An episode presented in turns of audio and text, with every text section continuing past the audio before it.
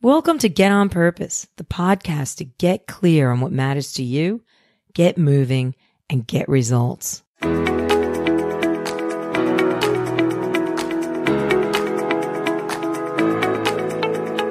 Hello, and welcome to season three, episode 20. Our first season focused on you, you the individual, and talked about the framework that we propose to live a life on purpose. In season two, we met with people and we're in conversation with people that we believe are really turning their intentions into actions and activating them on the ground. Their purpose is actually live in what they do. Season three, well, it's back to business. We think it's really important to discuss business on purpose. And we want to look at the intersection of three things the intersection of capital markets, global needs, and human behaviors, and how they work together. So today I want to discuss the people I'm following in these areas because I like what they have to say. And they're backed by research and decades of deep immersive experiences, something I believe differentiates intentions from actions.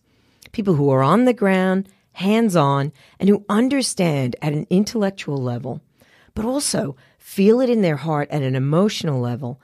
And lastly, and most importantly, never ignore their instinct the intersection that we talk about um, in episode 19, you know, where we were in conversation with Professor Yunus, where his book proposes a, a new world, a world of three zeros, a new economic model of zero poverty, zero unemployment, and zero net carbon. So, how does that intersect with capital markets? You know, how can that seemingly new crazy idea from Professor Yunus link into the world we live in that is so profoundly driven by our capital markets? Well, that's why I follow Larry Fink. He is the chairman and CEO of BlackRock. BlackRock, the world's largest asset manager. So what are we like what are we talking about? You know, how big? These guys manage, and guys is general, gender neutral, 6 trillion US dollars a year of assets. Like 6 trillion US dollars a year of assets. What does this look like? You know, sometimes you hear numbers and you're like, yeah, it's not too much. That is actually the total GDP of the world, excluding US and China. It makes them like their own, their own amalgamated, there's my speech impediment, amalgamated countries. So we've got the equivalent of the entire world, excluding US and China in GDP. So when Larry speaks, I listen. And when BlackRock moves, they've got a ripple effect. We're talking about a ripple effect that probably could be like a little tsunami. The third person that intersects with all of this sits in this whole um, new genre of human behaviorists. You know, they're they're like rock stars. You know, we've got Dr. Jason Fox, the hipster here in Australia. We've got, of course, the world famous Simon Sinek, who, you know, I adore for his work on why, which of course links and is intrinsically part of purpose. And the girl crush of me and many of my friends, you know, you just couldn't go past Brene Brown. And what all of these guys are doing is they're, they're translating research and neuroscience into practical explanations that we can actually execute on and turn into action so that we become better people and hopefully better leaders. So, who I want to talk to today and in this season, in terms of this intersection, is Marvin Oka, who is a U.S. native born in Hawaii who now lives in Melbourne. And he's an author and authority in the field of behavioral modeling. And what I like about his work is he's talking about three brains.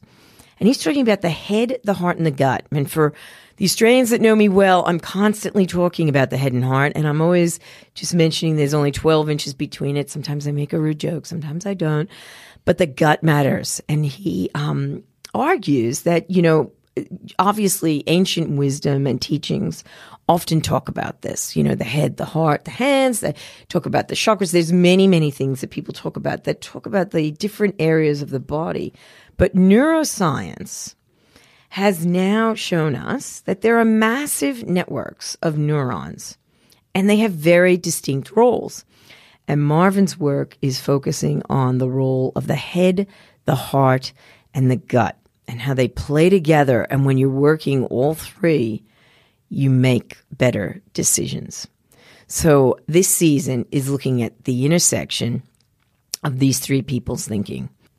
And when I talk about building on each other, I want to focus on intersection because we need to move to a business environment that does execute on purpose. And to do that, we've got to shift. We've got to take the complexities out and be able to find a way where all of these worlds can meet and operate synergistically so that we have harmony on the planet in terms of the way people live together.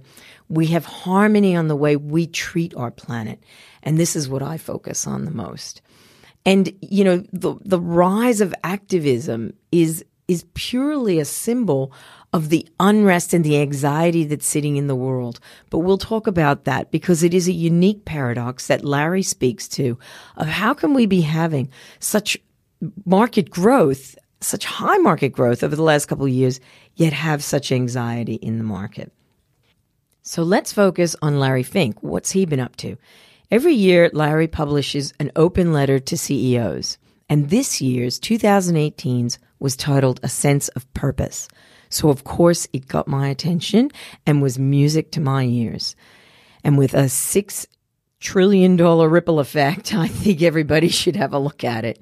It is a read I highly recommend no matter what business or organization you're in.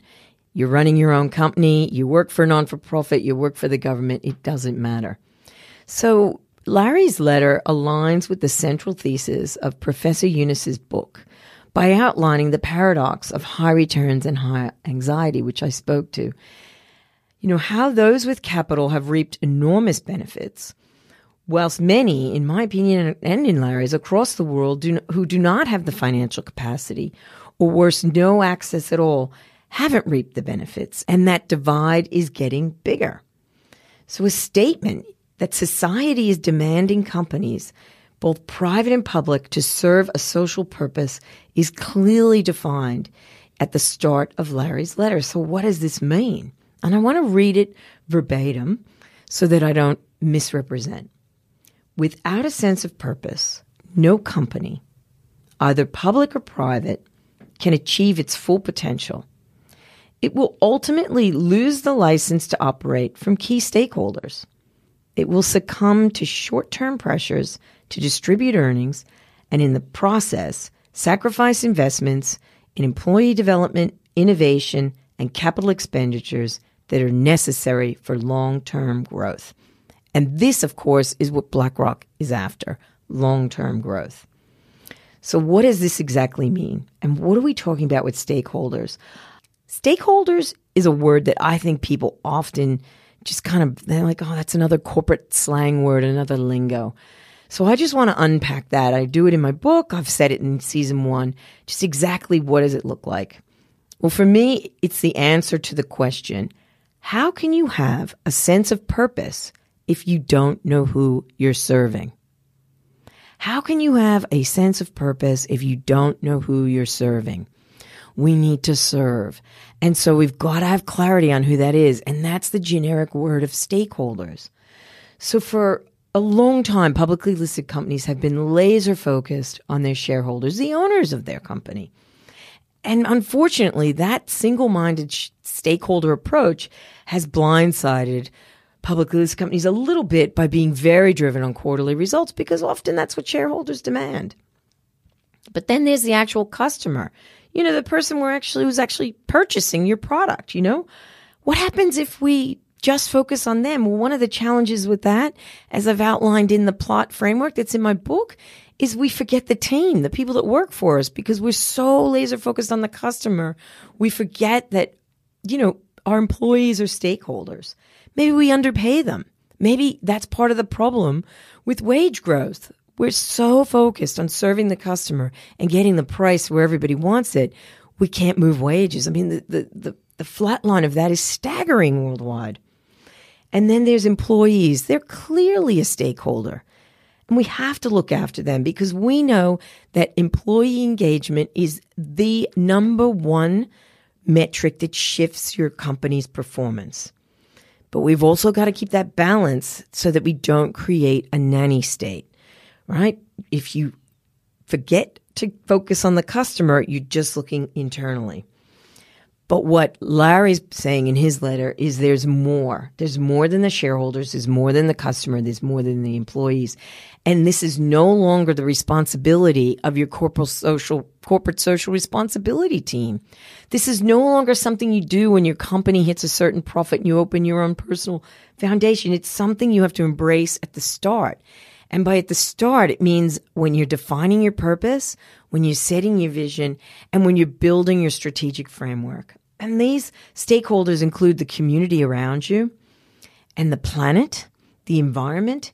And we've seen by examples in the market that ignoring the community, you're going to hear it through activism. You're going to get a social media campaign launched against you because you are leaving your community behind.